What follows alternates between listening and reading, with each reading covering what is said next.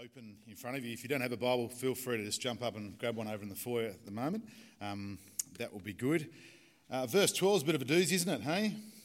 As for those agitators, I wish they would go the whole way and emasculate themselves. So, as an ex PDHP teacher, I thought I'd start with this, and I brought some diagrams along. And what he... No, just kidding. Not going to do that. We'll get to that verse later on. Um, so, in front of you, I'd love to have you a little outline there. Um, and uh, you can uh, follow along there, write some things down. I'll give you a few lists later on. If you're a list type person, then there's plenty coming in point two. Point one's pretty long, point two or three are pretty short. All right, and we'll have a, um, a Q&A at the end too if you've got any questions or comments. Let's pray, shall we? Father, thank you for today. Thank you, Lord, that this is the day you have made.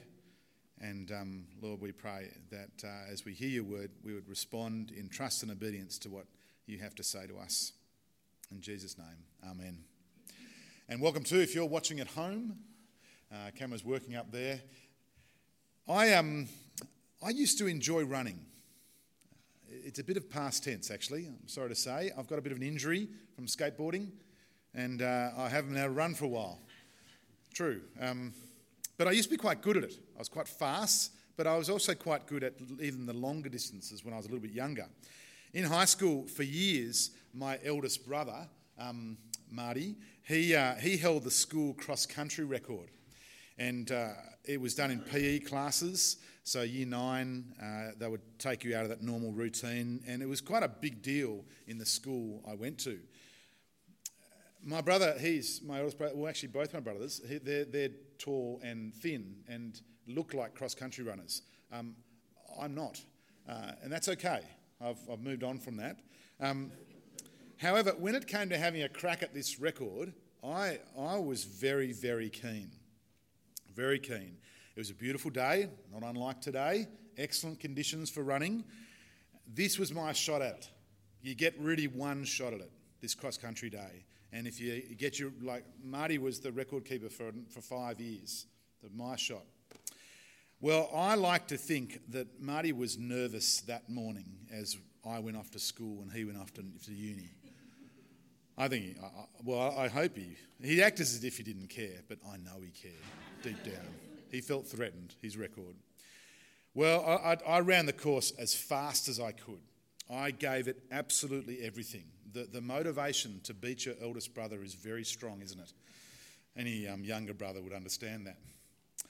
Well, I'm not sure of the exact time, but I missed out. I missed it. Marty's time was faster than mine by three seconds. Three seconds. 30 years later, I'm still torn up. I think probably I should move on, don't you think? Probably about, it's about time. It's actually 32 years. I think I was 15 at the time. Well, in Galatians 5, verse 7, you've got your Bibles there, and not for the first time, Paul speaks of the Christian life as a race. He says, You are running a good race. He writes to the Galatian church, who cut in on you and, and to keep you from obeying the truth. The Galatians had started off so well in their Christian lives. They're bursting out of the blocks, to uh, use a different athletics analogy. But they were not persevering to the end. Uh, someone had cut in on them, and that had affected their race, their running. The author of Hebrews uh, also compares the Christian life to a race. He urges readers to run with endurance the race marked out for us, as Hebrews 12, verse 1. And the author of Hebrews also notes that, that we throw off everything uh, including sin, that can hinder us from finishing the race. He says, throw off everything that can hinder you from finishing the race, including sin. Now, what else? What else can hinder us from finishing the race, from running well, from enduring? Well, the answer in Galatians 5 is a type of teaching, uh, a teaching that is false. The Galatians were struggling to keep going in the Christian life. Now they've started it. Now, what was behind this struggle was their failure to understand Christian freedom, gospel freedom. They were not living as freed captives, they were living as slaves. Now, why did this happen? Well, because they were listening to people who were not teaching the truth about Jesus. Those gospel plus Judaizers we've been talking about over the last, what is it, seven weeks now. So, today, as we focus on Galatians 5, and we're really just going to focus on chapter 5, verses 1 to 15, let's look at this freedom. Let's, let's consider this freedom that Jesus has, has bought us. And as you can see in your outline there, I do hope you've got in front of you, you can jot some notes down and so on. We notice there are three instructions for running in the freedom of the gospel. Three instructions that will help us finish the race uh, and finish strong. So here's the first one Gospel freedom means live free. Galatians 5, verse 1. It is for freedom that Christ has set us free. Stand firm then, and do not let yourselves be burdened again by a yoke of slavery. Paul wants his readers, he wants this church to live free. Christ has saved them to be free, and in that freedom, they're called to live. Not to revert back to any form of slavery. For example, slavery to law keeping as a way of being right with God. So, what does it mean to be free? What does Paul mean by being by when he says being burdened again by a yoke of slavery? I want to think about it this way. I hope this helps. To understand gospel freedom, uh, as believers, we are freed objectively and freed subjectively. So, freed objectively, technically, legally, from the guilt of sin. The, the gavel has come down, as we says. The judge has pronounced us not guilty in Christ. So objectively, we're freed from, from the consequences of sin. But we struggle to be free subjectively in our daily experience from the grip of sin. That, that struggle, and that struggle is different for everyone. It's subjective. My struggle against sin is different than yours, but we all struggle against sin. Now, objectively, we know this is true. Romans 8, verse 1. Therefore, there is now no condemnation for those who are in Christ, uh, Christ Jesus, because through Christ Jesus, the law of the Spirit who gives life has set you free from the law of sin and death. So we are set free from the penalty of sin, justification. I'm going to do a few big Bible words today. Justification, just as if I've never sinned. We're free from the penalty of sin we don't have to live with a sense of being unacceptable to God. Why? Because God has made us acceptable to Him by Jesus. We can rest in His perfect work performed on our behalf. Trying to earn it, pleasing God through law keeping, do it yourself religion, that's slavery all over again. Like a yoke the, the yoke that a working animal is put, that, that's put around their neck, it's heavy, weighs them down. Think about an Australian bullock line, you know. Uh, it weighs us down. That's what, that's what that slavery is all about again. Trying to earn it with God. You can't earn it with God. We all sin and fall short. See, that's what the false teaching in Galatia resulted in. And it crushes people. It weighs us down. It's lifeless. It's not the gospel. There's no hope, no security. But Jesus has freed us from that. He's taken that burden off us and forgiven our sin. And so, subjectively, this is the other side, right? In our own personal experience, we need to learn to live free from the power, that weight of sin. Learning to live this way is what the Bible calls sanctification. Another big word. Sanctification means just becoming more like Jesus, holy, set apart like Jesus. Here's what one, one writer said. This is a great line. I love it. Sanctification is thus simply the art of getting used, uh, used to justification. Read again. Sanctification is thus simply the art of getting used to justification. Get your head around that for a minute. Take a moment. Sanctification is thus simply the art of getting used to justification. I think it's a great line living as free, as a free, justified person, resting in Christ alone and all that He's done for us on the cross. You see, yes, we wrestle with tempting, the tempting, with things of this, the tempting things of this world, and we wrestle with guilt when we slip back into law keeping as a way to make us right with God, or pleasing God. But living free means we have to keep coming back to the cross. Keep coming back to the cross, the gospel, and get used to justification. Get used to justification. Live with it. It's really good to live with. Christ has made you righteous, right with God.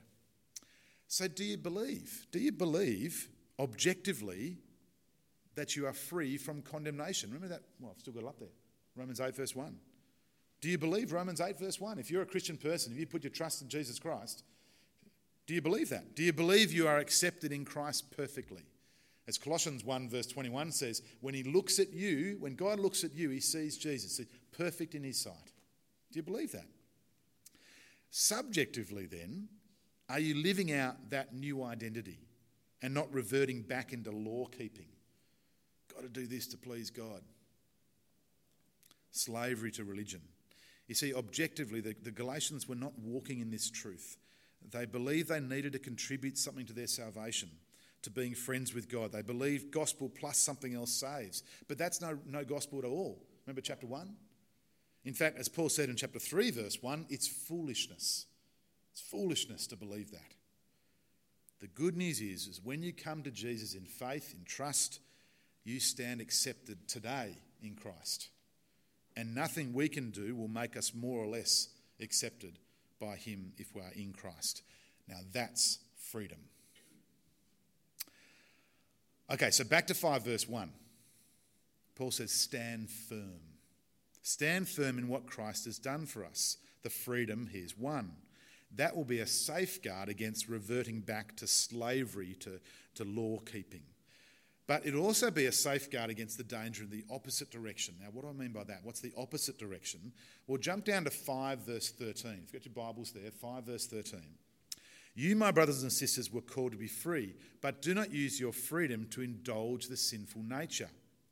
See, some people reckon that, and perhaps these false teachers in Galatia are a bit like that, they, they reckon that if you teach freedom in Christ, then no one will want to serve him. Freedom in Christ means, woohoo, I'm free to do whatever I want. But that's not true. Uh, actually, the opposite happens. The opposite happens. When we recognize Jesus and all that he's done for us, and when you, when you, when you truly know him and in, in your heart, what, what happens is that you, a bit of an old fashioned word, but you adore him. You, you adore him. You, you live for him. I'm going to sing a song at the end about living for Jesus. That's what you do. When you recognize all that he's done. And an adoring heart does not lead to a sinful life, but actually it leads to a holy one, a one that's being more and more sanctified each day. We're actually set free to serve. I've shared this story before, um, but gee, it works well. so I'm going to share it again. Uh, you might remember it from last time I shared. I don't know when, when I did that. Um, but it, I don't know how true it is. Some of these illustrations that go around Christian circles as well, you wonder if it's really true. Um, doesn't really matter either way. Uh, the incident occurred in the American Civil War days before America's slaves were freed. This um, a wealthy northerner went to a slave auction and purchased a, a young slave girl. And as they walked away from the auction, the man turned to the young girl and told her, You're free. Amazed, she responded, You mean I'm free to do whatever I want? He said, Yes. And to say whatever I want to say? Yes, anything. And to be whoever I want to be? Yep. And even to go wherever I want to go? Yes, he answered with a smile. You're free to go wherever you like. Well, she looked at him intently and said, Then I will go with you. It's a great, isn't it? It's a great. That's our response to Jesus, isn't it? Then I will go with you. I'm free. I've been set free. Then I'll go with you. One writer responded to that story by saying, Some fear that grace delivered, blood bought, radical freedom will result in loveless license. But as the above story illustrates, redeeming unconditional love, not fear, not guilt, not shame, carries the power to compel a heartfelt loyalty to the one who bought us. That's what Jesus does in the gospel. But the Galatians, uh, they, they were not running in this truth. They were listening to a message of slavery, a gospel plus message. And so in verses 2 to 12, Paul confronts these people who are teaching lies about Jesus. And again, the big problem was the belief in the necessity of circumcision. Uh, and or law keeping as a way to be right with God. So for Paul, circumcision sort of represented and symbolized this religion of works, human achievement instead of grace. And, and human achievement religion, do it yourself religion, is slavery. So from these verses, we'll pick out what we'll do. We'll pick out four, you might want to scribble down your notes if you want, four results of the message of the false teachers and you can see these, I've left a bit of, a gap there in your outline. It's not a, it's not a huge gap, to be totally honest. Do your best. Um, so, four results of the message of false teachers, and then we'll find five characteristics of false messengers. So, here God tells us in His Word what happens when we buy into a gospel plus message. So, uh, let me read to you again Galatians 5 2 to 6. Mark my words, I, Paul, tell you that if you let yourselves be circumcised, Christ will be of no value to you at all. Again, I declare to every man who lets himself be circumcised that he is required to obey the whole law. You who are trying to be justified by law have been alienated from Christ. You've fallen away from grace. But by faith we eagerly await, through the Spirit of righteous, Spirit, the righteousness for which we hope. For in Christ Jesus, neither circumcision nor uncircumcision has any value. The only thing that counts is faith expressing itself through love. So there's this false message. There's results of a four results I see here. I'm going to go pretty quickly too of this false message. Number one, verse two. If you accept this false message, then you view Christ as insufficient. He, did, he didn't complete the job on the cross. Gospel plus religion says Jesus has, was, uh, sees Jesus as not doing enough. The cross is sort of halfway there. John Calvin, famous reformer, he said, um, Whoever wants half of Christ loses the whole. uh, two, second result of this false message, verse 3 if you accept this message, you must obey the whole law. So if you, you start with this, and it won't end. You've got to keep doing the whole law, keep adding to it, adding more and more. But the problem is, None of us, we've talked about this last few weeks, none of us can keep the law. We all fall short. Third result of this false message, you can see it in verse 4. If you accept this message, then you're turning away from the teaching of grace. If you believe salvation is by, law, by the law, well, you've abandoned the belief that salvation is by grace. Makes sense, doesn't it? You can't have it both ways. You can't have man made and God made.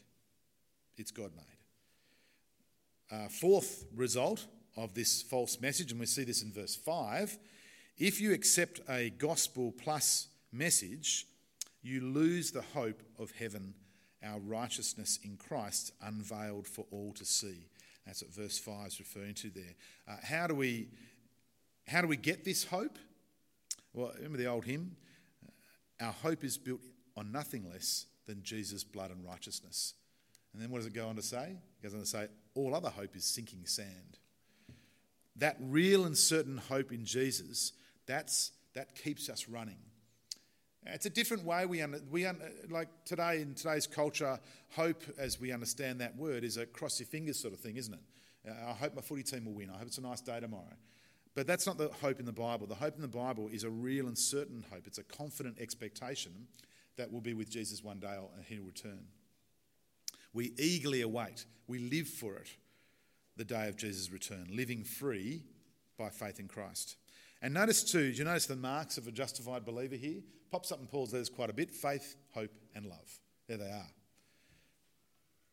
You see, works based righteousness leads to fear. When you're doing it yourself, it leads to fear. It, have I done enough? The, the yoke of slavery bearing down on us. That person asks, uh, Have I done it? Have I done it all? How do I know? And, there, and it leads to despair as you can't measure up. But in Christ Jesus, uh, the contrast is, is black and white. God's grace and the finished work of Christ faith, hope, and love. This gospel plus false message is ultimately empty, it's got nothing. law keeping as a form of being right with God, trying to please God by law keeping, doing good stuff, and in the case of the Galatian church, um, it was circumcision, does not accomplish anything, Paul says. What counts, and we're sort of jumping into next week, is, a, is being a new creation. 6 verse 15. And the gospel message, you see, is, is, not, is not empty, it's life changing. We're a new creation in Christ. It leads to a new life of faith expressing itself through love. Okay, let's now get to these five characteristics then of false messengers. It's a warning not only to the church at Galatia, but also to God's church today. So here's the first one. Uh, let me read verses five, um, uh, 7 to 12. You were running a good race. Who cut in on you and kept you from obeying the truth? That kind of persuasion does not come from the one who calls you. A little yeast works through a whole batch of dough. I am confident in the Lord that you will take no other view. The one who is throwing you into confusion will pay the penalty, whoever he may be. Brothers, if I'm still preaching circumcision, why am I still being persecuted? In that case, the offence of the cross has been abolished. As for those agitators, I wish they'd go the whole way and emasculate themselves. So, false messages, characteristics of, uh, here's the first one, verse 7 false teachers hinder obedience to the truth. That's what they do.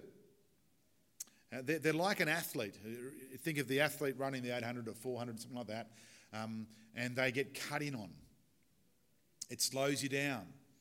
Uh, it might even trip you up. You might even fall down. It disrupts. That's what false teachers do. They hinder obedience to the truth. Second characteristic of false messengers, verse 8 false teachers are not from God. They're not from God. We know that because they don't preach the gospel from God. But some of them do claim to be from God. Some claim, yes, this is a message from God, a special message from God, in fact. But you need to ask yourself when you come across such people uh, are they teaching the true gospel? Third, uh, verse 9 false teachers contaminate. It's like a yeast working through a whole batch of dough. If you've done a bit of baking, a little bit of yeast, it works for the whole batch of dough, and the dough rises to be bread. That's what false teaching does it infiltrates, contaminates, and works through everything. It's why Jesus warned, uh, warned against the yeast of the, remember, the yeast of the Pharisees, the yeast of the Sadducees. False teachings, false teaching, uh, false teachers do that. They, they affect people. Their assurance, lies about Jesus affects your assurance, your trust in Jesus. Hope, it affects that. It affects their, their love. And no wonder Paul's angry. And so in verse 10, he says, false teachers will be judged. That's a fifth characteristic, or fourth character. And the final characteristic, characteristics of these false messengers, false teachers, is verse 11. Uh, false teachers persecute true teachers. You see, the cross of Jesus Christ offends, it offends people. The cross crushes human pride. People would much rather you praise them and preach a works based religion than praise God and stand up pointing people to the cross. They'd much rather that. That's about me and my achievements. That's a much nicer message. And so, he, Paul's angry, isn't he? And so he comes to one of his most colourful statements in verse 12.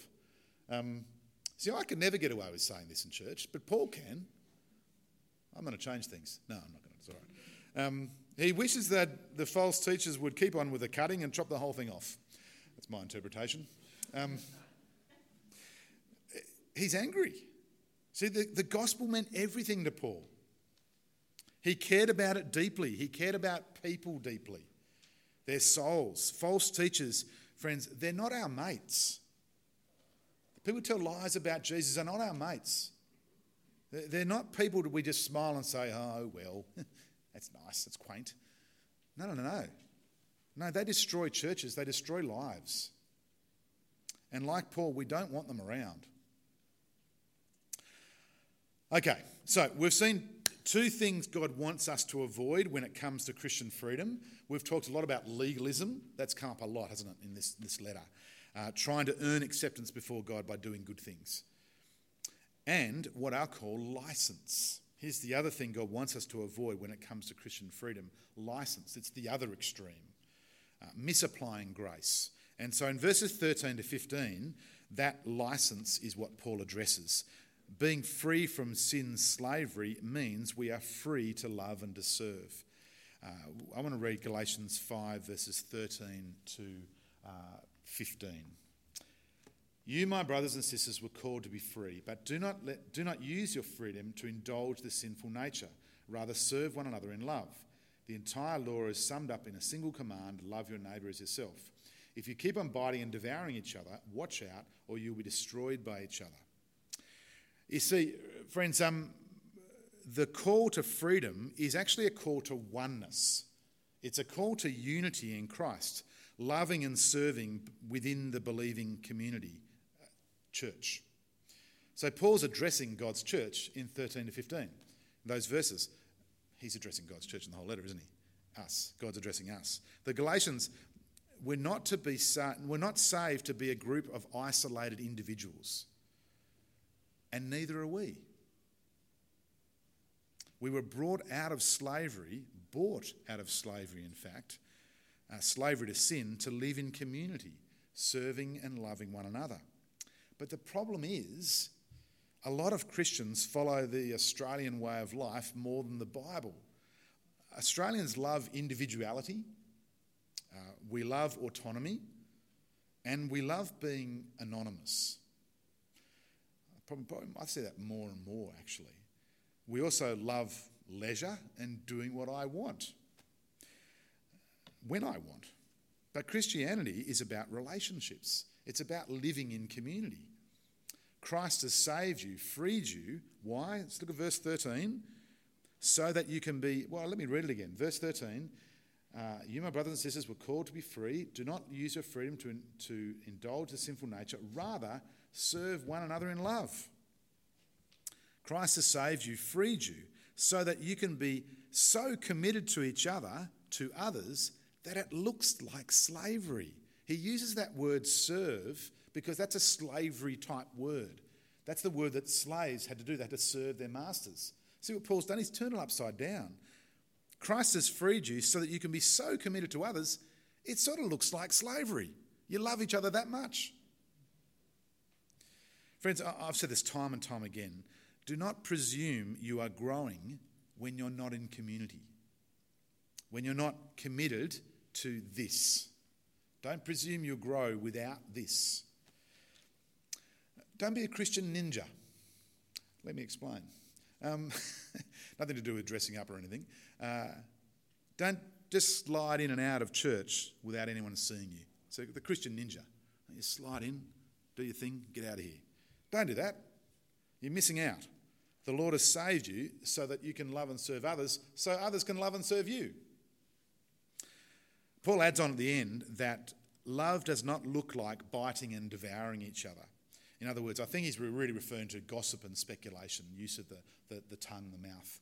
Um, gossip and malicious talk. I, I, like if you can picture the analogy. I think this is what Paul's going for. Uh, you, know, you, see, you, see, a bunch of sharks. Um, speaking of things we fear um, from Beck before, uh, sharks or hyenas, they're having a go at a, a carcass somewhere, uh, whether it's floating whale or it's a, a, a, dead, you know, some sort of animal on the wherever. Um, that sort of having a go at the dead, dead animal, um, eventually such behaviour, like gossip and speculation and malicious talk, that sort of behaviour will just consume the whole thing. The carcass will be consumed. The church will be consumed. That's how, that's how dangerous uh, biting and devouring gossip and malicious talk is. Instead, and we're jumping in next week, what are we to do? Well, kindness, gentleness, and goodness, self control, fruits of the Spirit. Okay, let, us let's, let's tie a few things together. We've read that as believers, Christ has set us free. We're justified, just as if we've never seen. That's that objective truth. So let's live free, resting and rejoicing in Christ. That's that subjective, subjective experience that we can have. I love the term get used to justification. Put on your fridge this week. Uh, I think it's great. I hope you do. I hope you do it as well. Um, let's live in that truth not believing the message of any gospel plus message, And so we're set free then to love and serve others. Uh, I love the, mus- uh, the, the, the movie Chariots of Fire. Um, I've seen it, I don't know, 30 times. a lot.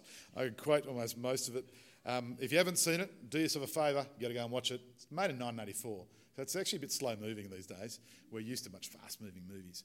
Um, but I think it's great. It's a true story about Eric Liddell, the Christian missionary from Scotland, who was an Olympic runner in the, in the 20s, early 20s Olympics, and um, uh, he was a, also a winger for Scotland in rugby.